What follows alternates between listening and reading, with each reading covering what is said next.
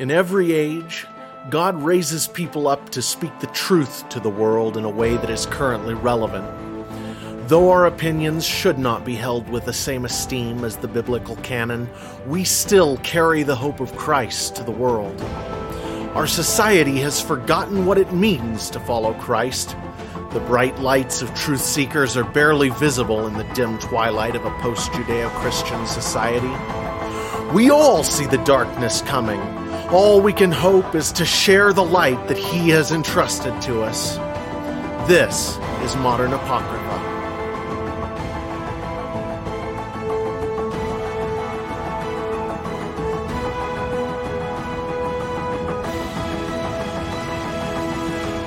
Hey, I'm Jared. And I'm Greg. And this is Modern Apocrypha. Welcome. Welcome. Oh, so what are we talking about uh, on this episode, or I guess this section? Well, we'd sort of talked about um,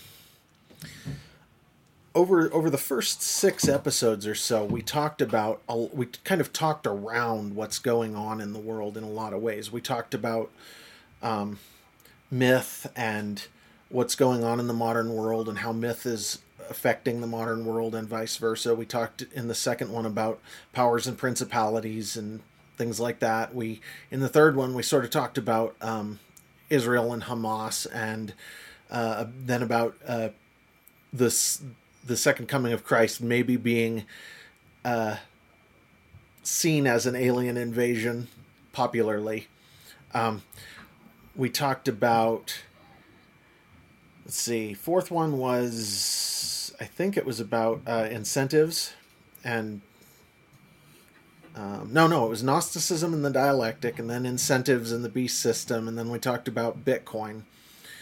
And what is probably coming down the pike there but we never actually sort of went through what we think is going on on a higher level right now. And i figured that's probably a useful topic to sort of I won't say tiptoe around, but sort of smack on parts of, beat on pieces of, because there's no way we're going to get the whole thing. But okay, so go for it.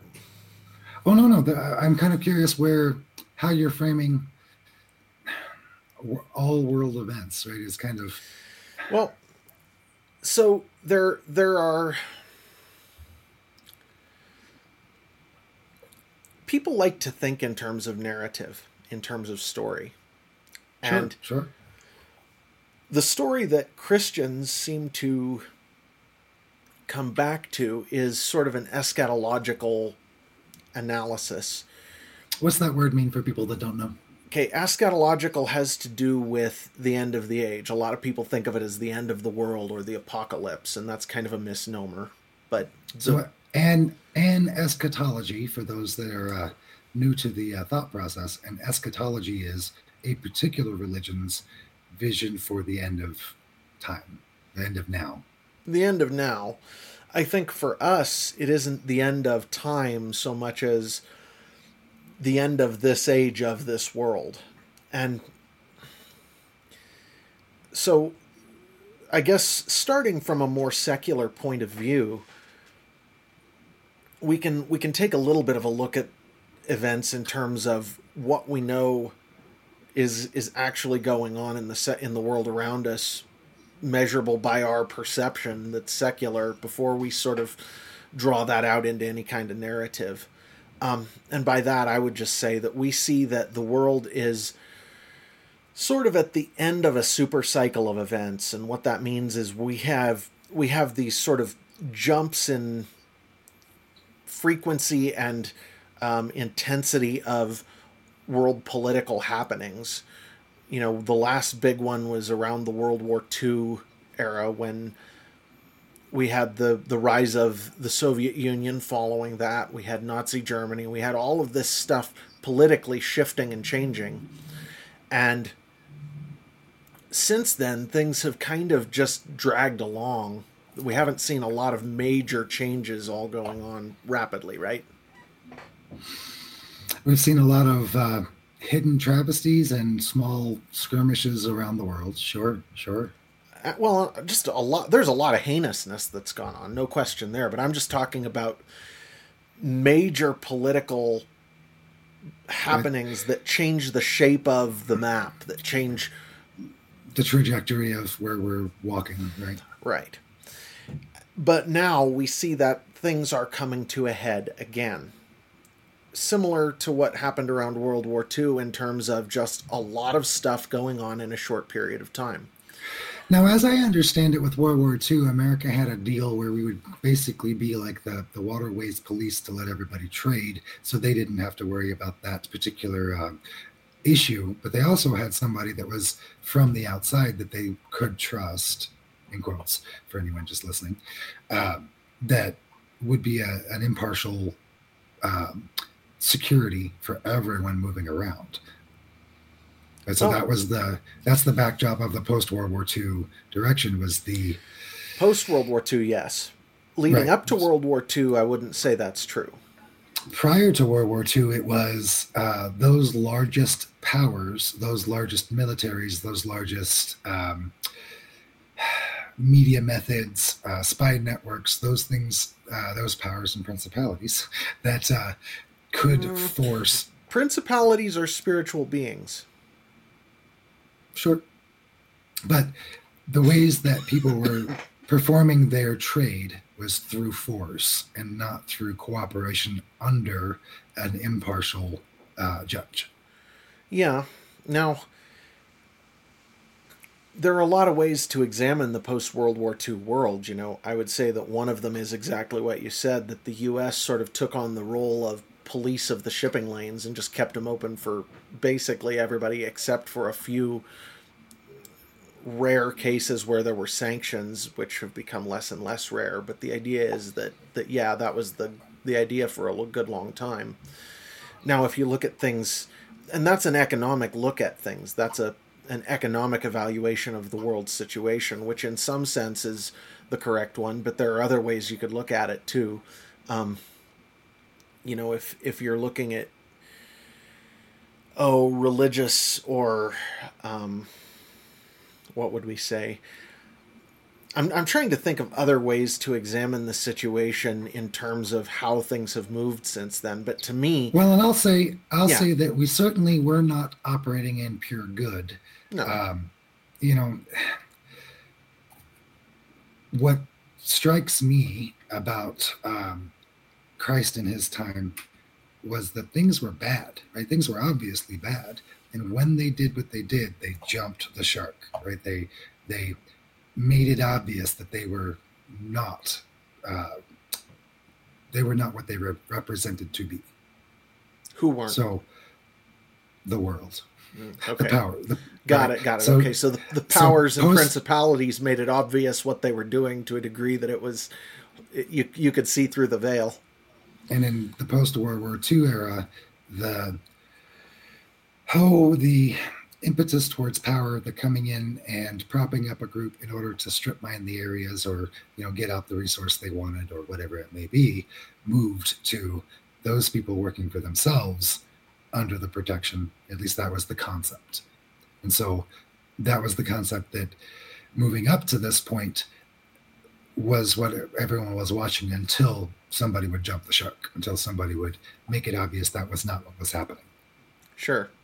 Well, and, and I think it was within the enemy's interest, it was in the enemy's best interest to make it so that his hand was relatively hidden in what was going on for a good long time. You know, there's an old Keith Green song that goes something like, no one believes in me anymore and and that it's the greatest gift the enemy ever had and we saw that throughout the whole 20th century that was like the defining feature of secular life in that time was you cannot be taken seriously and believe in spiritual things it just doesn't it doesn't fly and, and that really has really really flown even from the 1700s in darwin it was sure we sure. cannot right we cannot uh, uh acquiesce to the exp- uh, existence of something i can't see Right. Well, and that came to fruition. It came to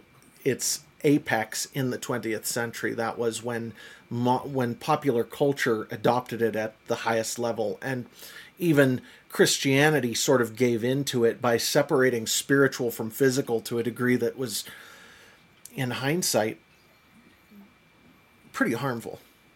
Now, moving forward, though, where we're at right now, we're seeing a change in technology that is analogous to the Industrial Revolution, which causes both economic and political shifts that are pretty profound. And and I see some very old men, and I don't mean this in any negative way. I mean this is a Sure. positive that they should be wise and they have reasons for what they say. But I, I see older men saying that um, in the post Americans uh, protected waterways era, the world will slide back to, you know, a pre, um, gosh, what would the word uh, before uh, the current waterway uh, leaders, right? We've had waterway leaders for many hundreds of years. Um, the prediction from the secular is that we'll slide right back. And I, I push back on that because there's no way that you can pull the cell phone out of someone's hand that allows them to speak to the entire world. Even if everything falls apart, that's still there. You know that that actually plays right into a something that I have noticed since I was in my teens that most people didn't seem to register the way I did that that is more and more blindingly obvious but that still isn't like at the top of people's minds and that is that we're moving into a one world society and I don't mean a one world government I mean a one world society where What everybody language do you think we'll speak? As we become one world with one interaction or one group interacting across the entire planet, what one language do you think we'll meld into? I think that right now English is the dominant one, but that's because of U.S. dominance over the past hundred years. I And think that over the little bit about next hundred effects, years, well, I think over the next hundred years, that's yet to be determined. I have my suspicions, but I don't. I don't actually know. I know I've had that. the uh, I've had the imagination of setting up a uh, reversible coding language, um, like the idea of uh, Hebrew, where if you flipped it over, it would be read in a different way, and if you could code so that reading it one way would be a different, appropriate, and correct code the other way, then you could have half the text do double the the, work, the load um, or the work. Um, You're not the first person to think of that. I've heard of Right? it other places. Sure. The the notion. um, so the the idea with that being my curiosity with the network effects of the QWERTY, the QWERTY keyboard, Mhm. and then as we remove the QWERTY keyboard and we speak to our devices, that is now no longer a, a network effect. That network effect is pulled away. That's true. You know, So that's my curiosity with the, uh, the where our language might go. you know, I don't know. I, I would say though that that the overall point here is one that I'd like to like drive home.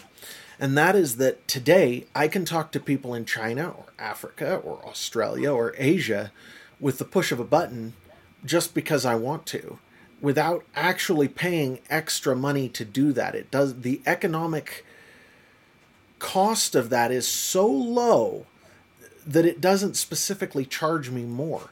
50 years ago that was totally unthinkable. It was it was ridiculous. It was silly. There And- was. And today it's totally ordinary. And that means that what we're heading toward is not a governmental or political singularity. Lots of people still like to talk about a one world government, and I think that we may see some form of that, but I think that Well, we're more guaranteed to. well, We're, gu- we are guaranteed to see a world government come down and demand that you uh, mark yourself in order to do business.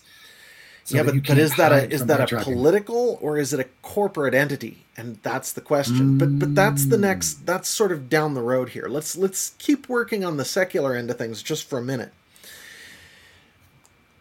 I think that what I would what I would say looking forward is that this technological social singularity we're headed into is like nothing we know of in recorded history we can see analogs in the gunpowder revolution and the industrial revolution and down through time we can see things that remind us of this Well, and a good way to think about this for people is what shrinks the world or expands the world. What what figuratively shrinks or expands the world? What puts up a wall or breaks down a wall? Sure. Figuratively. Figuratively. Sure, and I think I think there are a lot of different ways you could think about that, whether it's in terms of various people of various persuasions tending to build a society together on the internet because they f- share a an interest in this or that. Or you know there are a lot of different ways you could perceive that but to me the key point and the central idea of this is just that we are headed into this social singularity where everything comes together in a way that we've not encountered in written history unless you're talking about the bible and that's where we move into the next bit of this, which would be we have seen occasions, at least one and probably two, when the whole world shared one language. Really? Sure. Prior to uh, uh, Tower of Babel was the one I know of. There's one. But what about before the flood? Is there any indication that the world didn't have a single language before the flood? Yes. Oh. Yes, post Babel, we had multiple languages. There, there were multiple yeah, languages that's, that's recorded. The, the Tower of Babel was after the flood.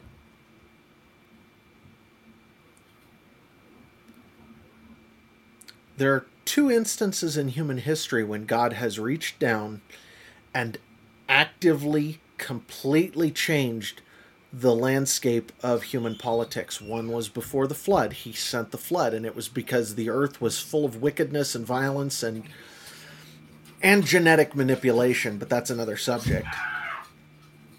And then after the flood, during the Tower of Babel, man said to himself, Well, we're we need to set up a, a temple to bring God down to us, and they all shared one language, and that was another occasion where God came down and he confused their languages. And and there are only two instances in the Bible where God acted on all of human civilization all at once. Those are the two that I know of. In every other instance I can think of, when an empire gets too too decadent, too sinful, Heavy. too yeah, too heavy, too messed up, he God has used other forces to sort of push that aside. It's like when with Rome, it was the barbarians that sacked Rome. With Britain, with you know, in every instance, there are other political powers that came in and had something to do with the end of the previous power that was decadent. Go ahead. I was just thinking that uh, the the quote is "Let my people go, so that they can do my work," and if you're called to do God's work, nothing's going to stop you. So Nimrod or whatever power or, or system or thing that gets in your way will be broken. Yes, and I think that's exactly the point is we're coming to a point and and and here's the thing that a lot of people who tend to be on the secular side have hidden from themselves and that is that the human heart hasn't changed since those times. And all of the darkness, all of the evil, all of the humans are not basically good. We've got a problem, man, and and all of the all of the darkness that's there when you put humanity in the context of one civilization, all of humanity is in the context of one civilization. God pretty much has to take a hand and tear things down. That's that's been our experience since the beginning of time and I suspect it will continue to be our experience, which means we're headed for this singularity where things are going to get ugly because humans are humans are corrupt and the human heart is evil and we're not being ruled by Christ. The nations aren't being ruled by Christ and so things get bad well, and God takes a hand. And it doesn't matter whether it's a household, a county, a state, a country, um, a church, uh, a corporation, um, yeah, anything. Right now, we're witnessing uh, the fall of many great uh, financial powers that have misused their control on our, our attention for misdeeds. And so enter Bitcoin. Well, enter everyone fighting with Disney. I'm thinking everyone fighting with Disney. Well, you're not wrong. Right? I mean, right? It's such a such a stranglehold on eyes and ears, and misused so completely that they now have obvious competition, right? Where they they're going to have a breakup of the monopoly of attention that they had. They had the opportunity to maintain it. They they failed. Yeah. No, that's that's a valid point, and we still have enough latitude, enough freedom of movement in the system to have something like that happen where that can be broken up. And what I'm wondering is at what point does God decide things have gone far enough and it is time to step in and take a take a hand personally because it's so Can I take a shot at this? Yeah, sure. So our God is a jealous God. Remember that passage. when you through ego, pride, or any mechanism claim to have done it in place of him, he will stop you. I think the the jumping the shark, the jumping the shark, the the the place where they gave up their position was where they tried to spend uh, money from this world to purchase anyone else's ability to use God's name. Like the right? like the tweet recently where the Catholic Church promised time off of purgatory for people who follow Pope Francis. This is in the past couple of weeks certainly whenever you as as human beings say the say try try to pronounce to the world you attempt to pronounce to the world that you are doing uh, well that you are not that you're doing that you are the source then you're done. Right? When you when you fooled yourself so much that you can no longer repent and you believe yourself to be the source you're done. He's done with you. He's to show you. Yeah, I mean, that does seem to be a pattern, and and I no argument. I I hadn't thought about it quite in those terms, but that sounds sounds right to me. You know, I don't think fast. I tend to think over a period of time. So in two days, I'll go, yeah, that's right, or no, that's wrong. I just hadn't thought about it in those terms.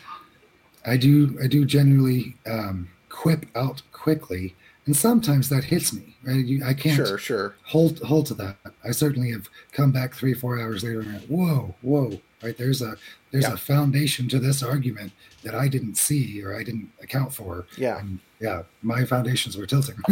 sure, sure. No, I'm with you. Um, okay, so let's see. We're we've still got about ten minutes before a break, so let's I'd really like to talk to you about uh, in the process where we're at now. One of the many confusions is simple language. Simple language has got us confused. Um, I'm I speak sometimes in what I can only assume comes from um, a secular carpentry building mentality, which has spewed off all the way into a uh, false religion. Um, so if I'm saying something that makes sense because I've got a foundation, I've got, you know, something in my past. Now we are so, we come from so many places that it may be difficult to hear a word or hear a phrase um, and really understand what that means to that person. Um, you know, we can yeah. say praise God. We can say praise God. Run that through Google Translate and hear that in 30 languages, and it'll be like, whoa, there, I've heard that assigned to things. I've heard praise God in my own religion in another language that I would run away from because I didn't understand. They're literally praying, they're literally reading my scripture simply in another language. Or they're saying something completely wild and in my language that sounds correct, but they're using it towards devious and horrible means. Sure. So what you're talking about is how in the modern day language has sort of fractured under the social discontinuities we've got going on between different groups into different um, to where we may not understand each other completely you know I, I see what you're saying there I, I don't I don't know that I have a lot of thoughts on it. It's just one of those spaces that we are actually uh, that we need to be aware of to be able to see the landscape of, of where we're at, right? We were looking at all current events and where we're at. And that feels like one of the most um, open doors for um, evil's hands because it really allows for uh, too much of a space for understanding, right? From when it's said to when right. it's understood. Um, too much space for misunderstanding, for trying to get to a, a goal of, of, of God's plan and mm-hmm. someone misunderstanding that to be not what that is, right? So huh. trying to feel for the Holy Spirit for uh, through all of that miscommunication is certainly one of the many pillars of our current moment. We've got such concentrations of power that are so disconnected from the cost of that power. And um, here's a great example: we've got you know some number of people out there that are jumping and uh, jumping for joy at the uh, ex, uh, explosion of the number of electric cars. I'm trying to make that sound pretty, but um, the actual number of electric cars is only at something like 1%. And in that uplifting of one particular technology over all others, they completely um, push away the cost in materials, the cost in lives to get those materials, the cost in politics to get those materials, right? There's a so much more than the pretty car in front of you, the pretty toy in front of you. And that doesn't mean that the technology itself will not, I mean, it will certainly be used for many, many great things. But what, yeah, I'm trying to, to get to the, um, focusing so much on, um, a thing that you're missing all of the other side uh, costs. You're also getting a little pixelated here, which is odd. Mm. It's just poor internet connection. yeah, it's not. It's not your voice. It's just your face. Anyway, you know, that's the NSA checking up on us. Sure, right. We're we're that important. Mm-hmm. Oh, they check on everyone. oh, fair enough. No, this is just going into some. I mean, we're releasing this to the public, so whatever. yeah. Anyhow, no, I. I guess to me, when I frame these things, I have to think of them in terms of cause and effect for them to make a lot of sense for me. I have to kind of organize it down in layers. You know, we talked about how you how you organize your view of society, and to me, I see that the spiritual things that go on have an effect on things, but I used to wonder if technology was almost entirely or entirely a tool of the enemy, that the enemy introduces new technologies, but the more time that goes on, the more I think that it's actually sort of the opposite. God has used new technologies to break up evil political systems so many times in the history of in recorded history that it's it's sort of an interesting well, thing and it is a dual-edged blade you know as complex as as it is it is very hard to find the truth but it's also almost impossible to hide a lie. Because it, you can't you can't fit your lie into all of the nooks. The puzzle piece doesn't fit exactly. Well, and and that's that's actually a really really critical point is that let me restate it is that in order to create a lie that's convincing you have to have a lot more resources focused a lot harder on the same goal today than you did 50 years ago because there are so many more avenues where people can check the truth of something. So if you're interested in the truth, if if your goal is to pursue the truth over your own emotional investments in things, then you will discover things that are really pretty pretty amazing, pretty interesting, and, and it's hard to lie to you anymore. Very much so. So let's reiterate we've got our uh, large powers like governments and corporations um, all vying to be at the head of um, the table as they build a council of leaders. I don't know that that's have, right. You don't think they're all vying for power? I don't think that they see it that way. I think that the political powers think that way and that their their attention is on that, but I don't think the corporate power centers have yet internalized the fact that they could rule the world if they were to if they were to get together and decide to, they could rule I think world. that you I disagree. I think that they that on some level something knows that I can be the king of money. I can be the king of land. I can Okay. be the king of okay, so if we're talking about powers and principalities, that's that's at a different Right. level than what I was But- speaking to. I'm speaking right. on the human level, and I'm saying on a human level, corporations haven't yet been introduced to the idea that if they if they put their heads together, they can tell all the governments in the world where to get off. I think you're right at a spiritual level that there are powers and principalities that that see where things are headed and that that is the likely nexus for the next power centers. But how about we take a break and talk about that after the break? Thank you. Yeah.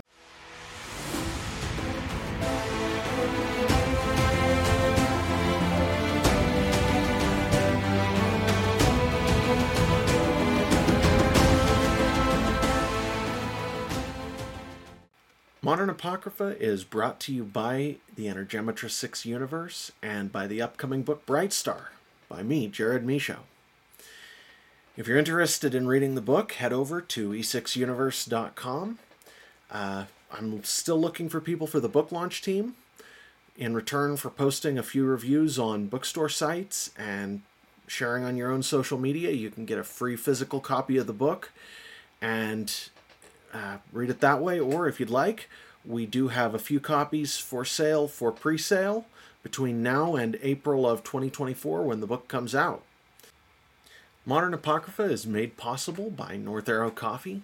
It's the pro life coffee company where 15% of every sale goes to a pro life cause. And it's so good that even us non coffee drinkers love the company. Everybody I know who I have uh, given North Arrow coffee to who is a coffee drinker loves it. So the quality of the product is wonderful and they're not a company that hates you. So if you're interested, head over to northarrowcoffee.co and use the promo code E6 for 10% off with your order.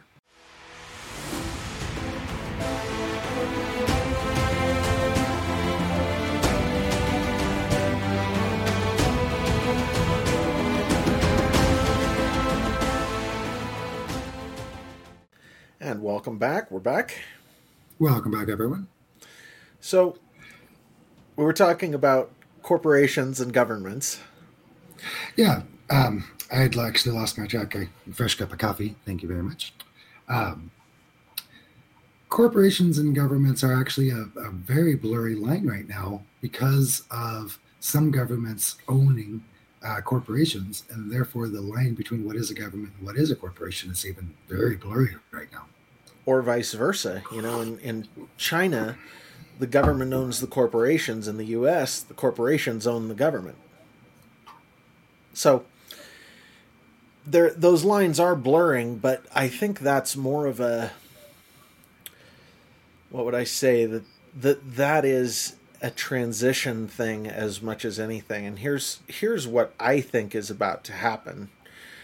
I think that we're about to see because of where technology is, because we're moving into, and actually, I'm going to have to back up just a little, but we talked about Bitcoin and the properties of sound Oh. money and why it's likely to swallow the world money supply. Okay. Um, I think where that takes us realistically is into a place where government becomes secondary to corporation when it comes to world power centers. And the reason for that is right now, if the currencies go, if the currency goes south and a new currency has to be created, discovered, adopted, whatever, um, it is the most agile entities that are going to be the fastest about doing it. That's small companies are going to have to be first, but big companies are going to be way faster than governments.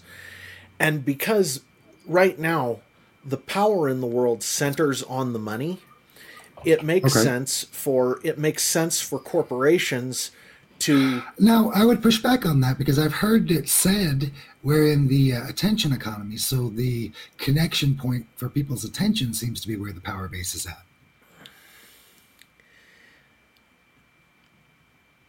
Well, one of the power bases. Well, okay, so so there's a point to be made there that that's that that sort of drives the money to a degree, but when it comes to the ability to change real world things in a real world way, that has always been an economic thing. And it used to be that nation states could leverage that better than anybody else because they would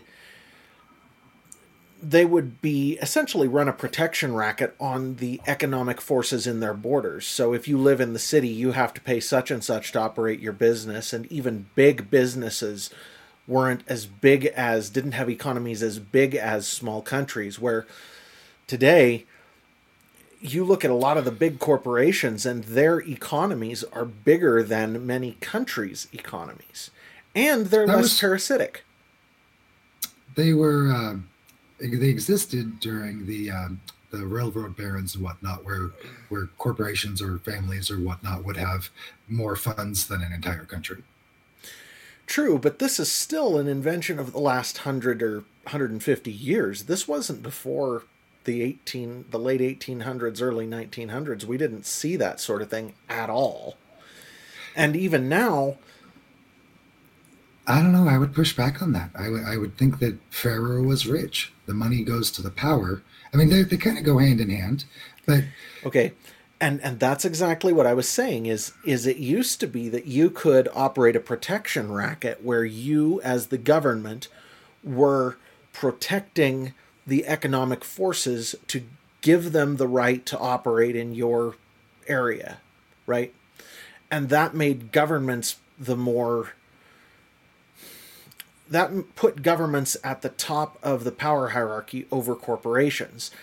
But the times when we have seen that shift, the times when we've seen the corporate forces, the economic forces sort of become the driving force instead of the political ones, are times when two things are true. Number one, when technology is changing at a very rapid pace, it's like you were talking about railroads and oil and stuff like that. Okay, that's Sure. one. I guess some people would think of that as when regulations have not yet caught up to the technologies. That's where some a lot of people would think of that's that. that's actually a pretty key idea, and here's here's why that matters.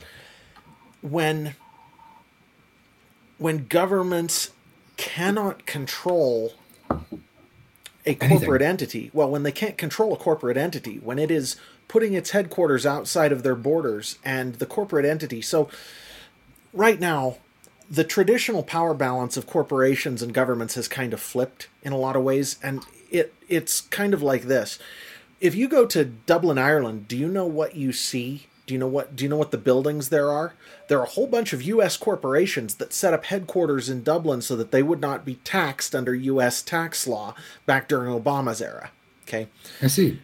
and and so what we see is we see these international corporations growing outside of government's ability to control them.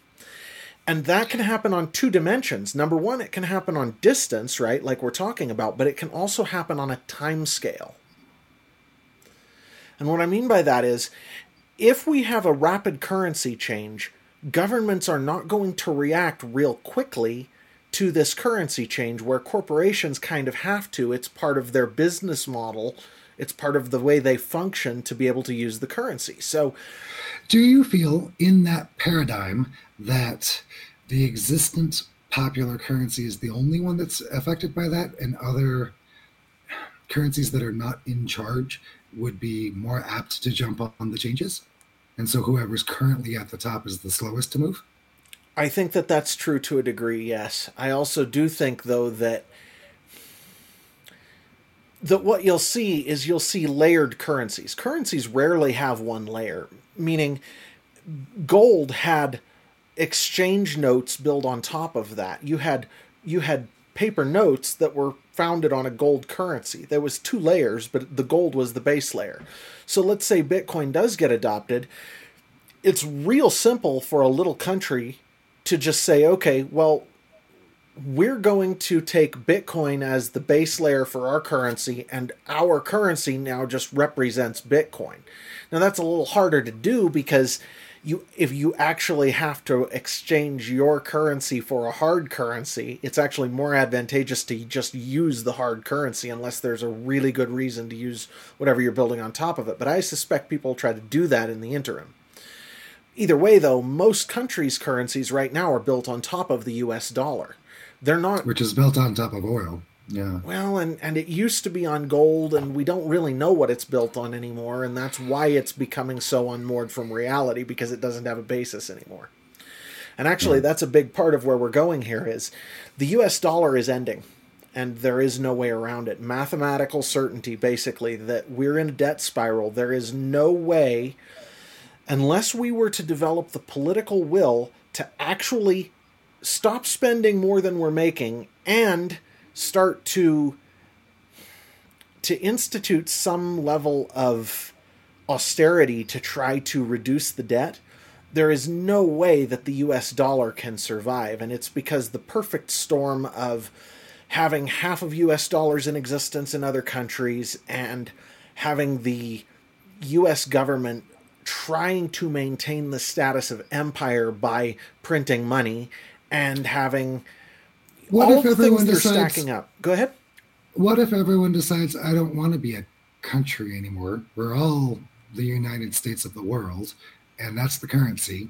And then you've got China becomes a corporation, right? Kind of like it's acting. And right, what if Russia's what if everybody what if everybody decides to be friends? Well, it's not that. It's not. It's not so against the, the natural law. It's that the power center is not there. So those that have a, a will to power will leave that space because it no longer holds the thing they want. Well, and, and I guess what I'm saying is that the current power centers are not going to be able to cope with the coming technological shift and the destruction of the US dollar as the world reserve currency and its probable replacement with something probably Bitcoin. Though, I mean, you know, what it gets replaced with it, there there are still other possibilities, but I think Bitcoin's the likely one. And, and just that just that those power centers are going to have a problem coping.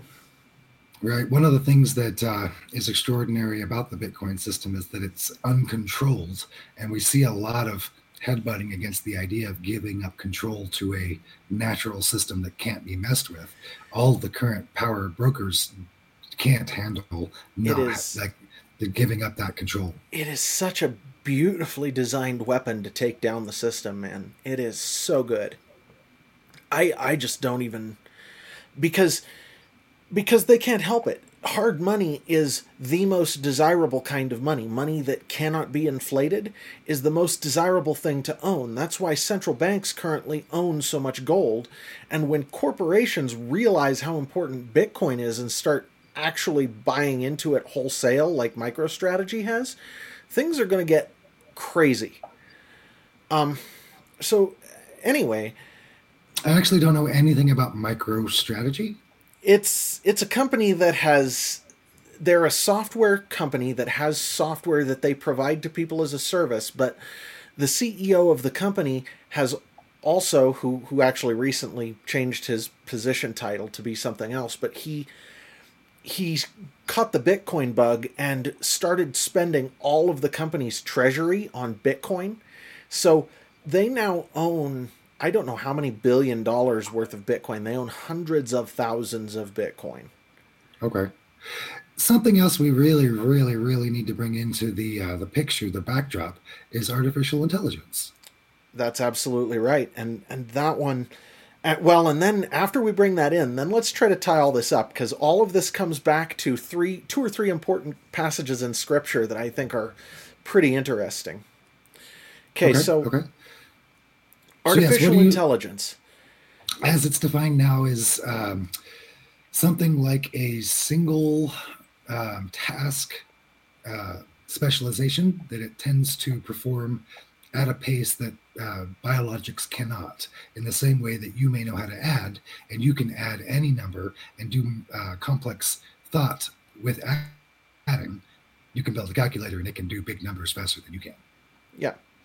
Well, and, so and artificial intelligence is also, at this point, it's pulling in sort of an imitation mechanism where you can feed a whole bunch of different examples of things into it and it will come up with something that tries to skew toward a particular set of instructions you give it based on the input that you put in. And I'm not sure exactly how to define it, but the the idea is yes, we have this going on. And and we should probably um, digress down this path just a little bit. When we're talking, I would say real quick, as I while it's on my mind, uh, one of the ways that it uh, performs its duty is it has a defined Overton window, and it literally cannot imagine or think or process anything outside that Overton window that's been inputted. Yeah, that's right. It's very interesting. Well, and here's the other side of this. People talk about people talk about um, the ghost in the machine is is a term that meant one thing and has come to mean another thing. And the idea here is that technology can be interfered with by spiritual forces in ways that we don't understand precisely. This is demonstrable in some cases where we actually see it happen if you know what you're looking for. I mean, you can explain it away if you're. But I've seen it happen where something important is going on and something decides to take a hand and interfere at exactly the wrong moment.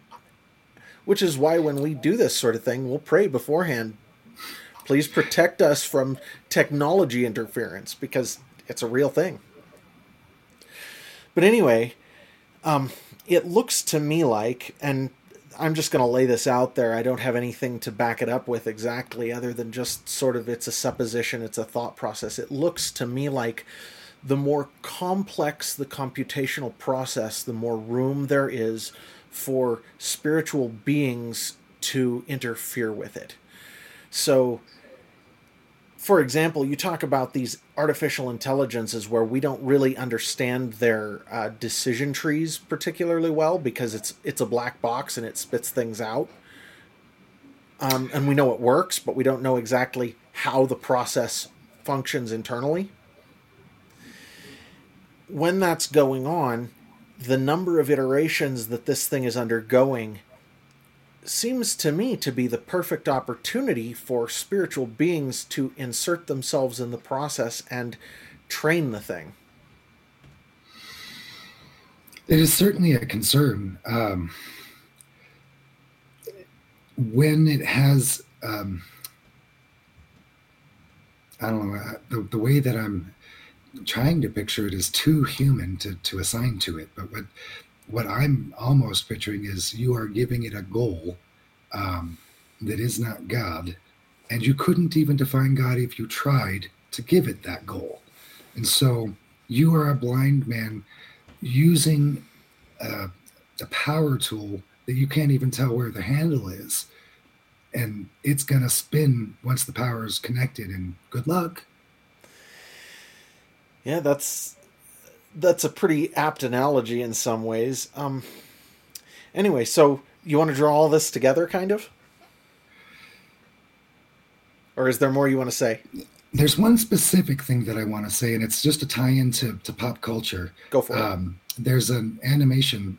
Um, I know you're horribly um, opposed to animation for adults, but it is. Oh, called... I'm not horror. Okay, that's not fair.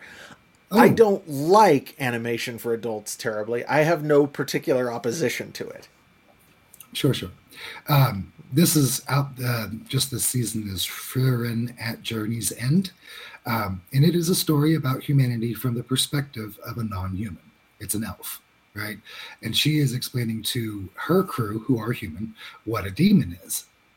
Do you know how they define the demon? Tell me. They are they're monsters that evolved from creatures in the shadows that called help me to, to draw in prey. And they are monsters, uh, physical beings, monsters, that only learn and copy speech in order to deceive, in order to eat people, right? They're, they're, the purpose of speech in the species is to lie. Interesting. That's the, that's the right. So they don't feel pain. They don't feel love. They don't feel. They're, they're animals that use speech to lie. That's a, the the coolest um, that, that's allegory a, to yeah, that's allegory very, to an AI. The AI is lying to you to, to fulfill its goal. Right? The AI is lying to fulfill a goal. It has a goal of social media. It has a goal I had- of make money. It I had not heard that that before. That is actually pretty brilliant. That is really cool. It was a really good. Um, in I'm gonna have to go back into this, and I'm gonna have to rewatch that clip to see your explanation because that is pretty cool. That's brilliant. right. So the a, beast that uses language for the purpose of uh, achieving a goal, irregardless of what it says, is a demon. So And uh, that AI describes is exactly it has a goal that we may not even understand and it's going to accomplish that goal to the best of its ability which we don't even understand and it's going to say any words to to achieve that goal Okay, so I agree. That's very interesting. so i just wanted to bring that topic in before moving on Okay. Now, can I can I pull a couple of scriptures here that that I think? I'm going to click around and get to the same page so i can see it as well Okay, well, I'm not even I'm not even sure of chapter and verse here. Um, the one that I'm gonna the one that I'm the first one that I'm going to bring up is Daniel seven. Daniel chapter seven talks about four different beasts, and I can paraphrase it pretty effectively. But if anybody's interested, it's Daniel seven that I'm pulling on here. So it talks about four beasts, and one of the beasts it looks like a lion with eagle's wings. oh yeah Okay, another beast is a bear that's raised up on its side and it has three ribs in its mouth and it's given to devour much flesh. is there any um, connection in that passage to you for the ribs of adam and the ribs in the mouth Ribs, as I understand it in those sorts of prophecies, do symbolize um, something, and it may be to do with life force or, or the the It's it was the don't know. symbolism used to create women. The symbolism It was. of women's rib. It was, That's- but but beyond that, I'm not entirely sure. I think that there is some symbolism attached to ribs, but beyond just the obvious, I'm not sure. Anyway, so there's that. Then there's a leopard with a number of heads and wings. That it's given wings, and then um, the finally there's a fourth beast with iron teeth and claws that devours and tears in pieces. Okay, and I could be wrong about this. This is just what what has always stuck in my mind. And that's kind of danger. It's kind of dangerous to go there with scripture and prophecy because when you're wrong, a lot of times you're spectacularly wrong. But just on a speculative level, here's what that kind of looks like to me. We have the US has is an eagle and Britain's symbol is the lion. And the lion with eagle's wings, its wings, which symbolize dominion in those sorts of prophecies, are taken off, and it is made to stand on its hind legs and given the heart of a man. The bear is given to devour much flesh, but it is never given dominion. It is never given power over other, you know, over the world or whatever. Then the rep, the leopard with multiple heads, which some people would say it's the EU. I tend to think toward an East Asian uh, confederacy myself, but it's given wings, and the wings symbolize dominion. And then immediately another beast, a fourth beast with iron teeth and claws comes up and starts to tear them apart. And I know that there are a lot of people, I'm gonna, just going to digress here. I know there are a lot of people who are going to point to older empires as uh, where these prophecies are pointing and they're going to point to things that happened around 70 AD and and with uh, I can't remember which empires exactly but I think that's that's possible but I also think that these sorts of prophecies often have two different fulfillments one that's in the near term and one that's in the longer term and this one might be the longer will- term that we're looking at. I would I would intersect that uh, I think that they have a fractal property and they happen at large and small scales a lot. no argument there. I could totally see it. Now, what it looks like to me, and and here's the language that that is this fourth beast is and its interaction with the others is described in. It's said that it that it's made of parts of the others, that it rends and tears in pieces, but that the lives of the other beasts are prolonged for a season at a time. And that even after the fourth beast is slain and its carcass is thrown on the fire, the other beasts remain. And so to me, what this sort of brings to my mind, right or wrong, is the idea that corporate a corporate power center could very easily form out of the uh, the various powers of the world that lasts for a time while the nations are preserved. They're not destroyed but their their dominion is taken away and their um, their borders made, are not shifted. Their I would tend to say I would tend to say probably not but I don't think for a corporate power entity that it would have they would have to be. I think that it would tend to be that the well and if you tear up a place without separating it you hierarchize it. You, you put it into a hierarchy. That's that's one of the ways that you might tear it apart is separating it out. Gee i wonder where we've heard of hierarchy before. Well sure. Anyway so the idea here just being that we could have a corporate entity that lasts for a time, that is motivated by a change in currency that the nation states can't keep up with, that they're not destroyed by it, but that its power supersedes theirs for a time, and that while that is the case, it becomes an absolute holy terror. Okay. And why would why would you do uh, something like that? Why would all these countries give over the power of the currency to them? Because they don't have it in the first place. They never have and they're they're they're starting to butt heads between each other, right? That's well, they, th- that's always the case, and and you don't see the real threat coming until it stabs you in the back when it's a different kind of threat than you've ever seen before.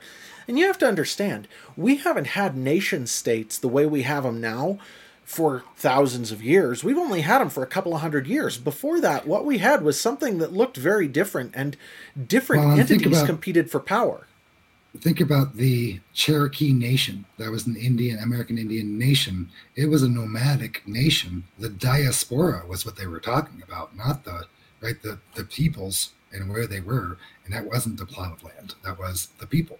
So the yeah. verbiage used, the verbiage used in the time, in the language, were important. Are are important for understanding. Well, and there was the then at the same time back a few hundred years ago we had something called the Hanseatic League. You know what that was?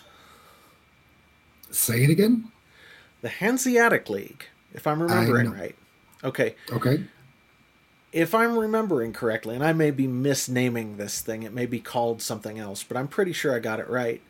This was a merchant organization that did not have borders, but its power was practically it was it was practically equal to national entities in power back during the um, it was the early industrial revolution and before that. And if it, the idea is if you were a merchant that belonged to this na- nations that you traveled through in Europe would basically would would think twice about molesting you because the power of this entity was so strong that if they if they ticked him off, that nation's government could pretty easily fall. So the idea is that you have in history nation states are not a constant throughout the history of humanity. They're a very recent invention in the form we have them now and power took a lot of forms throughout history. So the idea that we would have this corporate power that came up for a time isn't particularly far fetched. There's some precedence for it, but never on a global scale. And right now, we're primed for the events, these events where the US dollar starts to collapse, nation states can't keep up, corporations, in total self interest, adopt a new currency very rapidly and become very good at using it. And every all the people in the world kind of have to follow suit because their current currencies aren't working right and that gives the corporate this corporate beast a a place where it can dictate to nations and this isn't all that far fetched when you look at the way the US government's run right now, anyway. How many of the regulations that we live under are recommended by corporations? Who do you think writes financial regulations? It isn't just the SEC, it's, it's actually recommended by big banks. Well, and there's um, plenty of evidence that our, our diet is influenced by profit margins more than health and nutrition. Right, those oh, sorts of things are if you if you look through, at glaring through. If you look at how sugar came to be such a huge part of the American diet, it wasn't just because people like sweets. It was because there was a sugar lobby, and that sugar lobby put into law certain things back in the mid 1900s that essentially made it it incentivized people to be eating lots of sweets because they were they were using the power of the government to do this. So the idea that this thing would be some somehow its own entity and not involve the governments of the world in any way is a silly idea because corporations and governments are so intermixed that it's really difficult to separate them anyway. So the idea that we would have a corporate entity that sort of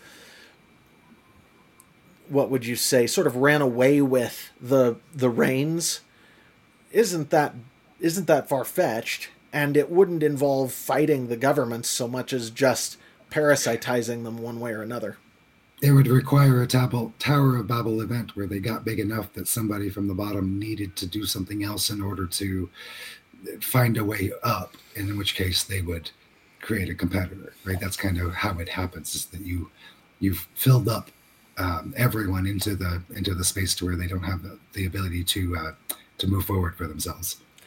Well, and, and if they, if this is the case, like if if what I'm suggesting does happen, then this is a prime opportunity for what we see in the book of Revelation, where it talks about the merchants of that place were the great ones of the world. It, it outright says, and, and back when Revelation was written, merchants were held in contempt. There was, this was not a thing of uh, something that they could invent at the time out of their current understanding. The merchants of that place were the great ones of the world, and when it finally fell, it's it's like the whole thing is. It looks to me like it's talking about something that we haven't encountered yet, but it's a great big amalgamation of corporate and state and church and all kinds of things where the enemy finally makes his move and pulls everything together under one power center to try to mess with us to try to manipulate us. And and I think that the way that looks like it's coming about right now to me and and see I could be wrong. This could take another thousand years. We could be looking at a, a new industrial revolution of sorts that sort of pushes things out another hundred years or another thousand years. I don't think that's likely, but it's possible, and I I'm more looking to sort of explain what I see might be going on on the game board than to get all dogmatic about this. I will say that I think that it uh, depends on the people. If if the people will not participate in a a meta a universe. They won't join a group that they don't get to speak in, right? If you just won't go there, then they don't get your eyes and ears. They don't right. They don't get your attention unless you get to speak. In which case, they can no longer hold down voices. They can only say, "Here's the proof that that's not true." Well, and and you know, you talk about that. It sounds to me when I read Revelation like the adoption of the mark of the beast looks something like this it is not enforced by physical power. It's simply that unless you get this, you're not allowed to buy and sell. That means you don't have soldiers going door to door giving people the mark of the beast. Instead, it's simply a case of if you don't have it, you don't get to buy and sell. And any sort of international digital currency is capable of filling that role. I think Bitcoin's the likely one for reasons we covered in, I think, was it episode five or six? Six, I think it was episode six. Okay. But but the point is still that any digital currency could fill that role, and Well, I don't. One of the things that makes Bitcoin unusual is that it's very, very difficult to uh, tamper with, and one of the things the government currencies fail at is constant tampering. So, well, and and that's that's why, as a recall to episode six, when you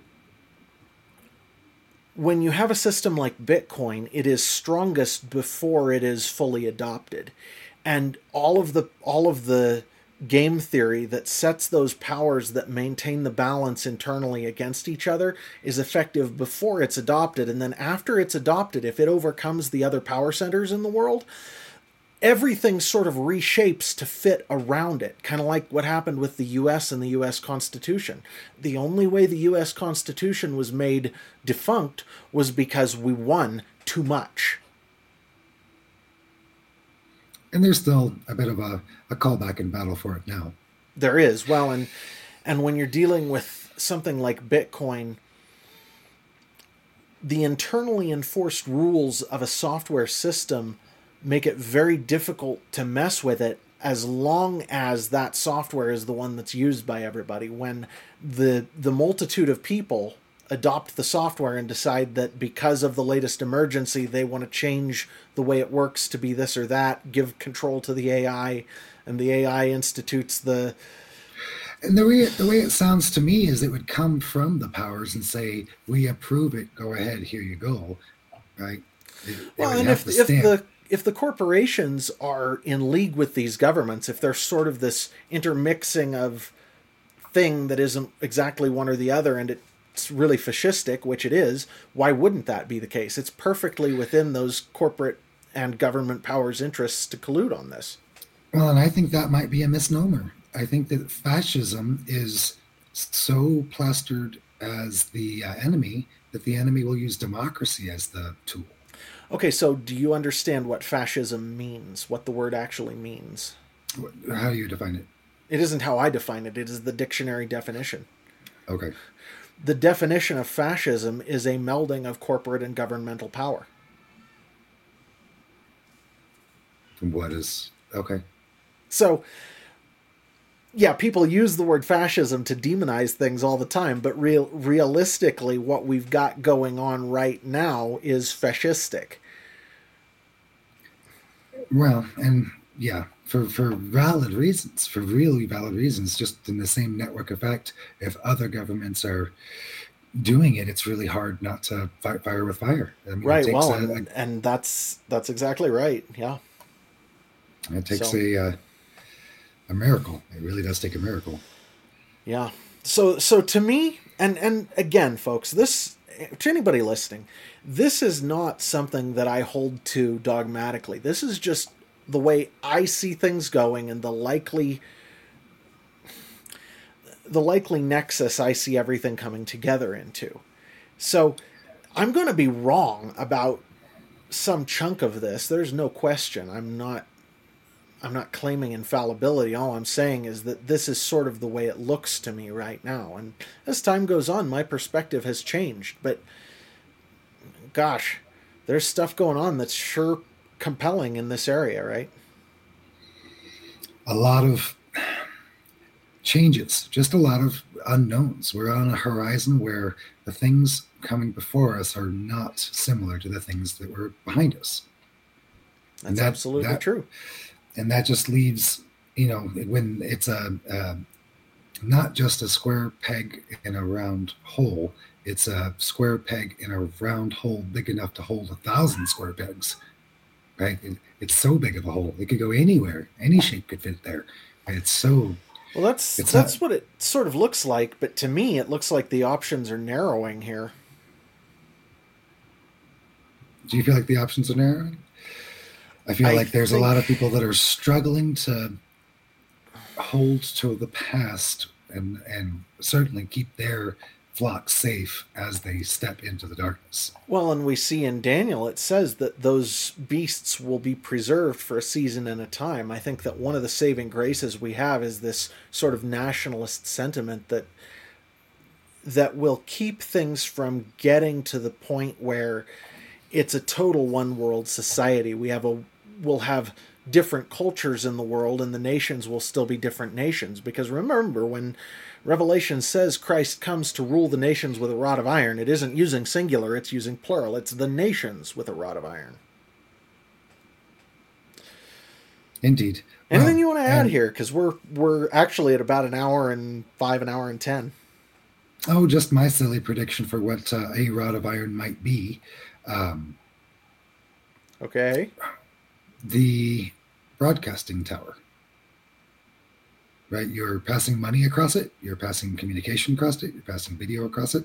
It is the ship that makes the world smaller. So the iron scepter is the, is the, the antenna. That's curious. Okay. That's my thought. That's interesting. Cool. Well, with that, I guess it's time to call it for this episode. Uh, we will see Thanks you next time, folks. See you later.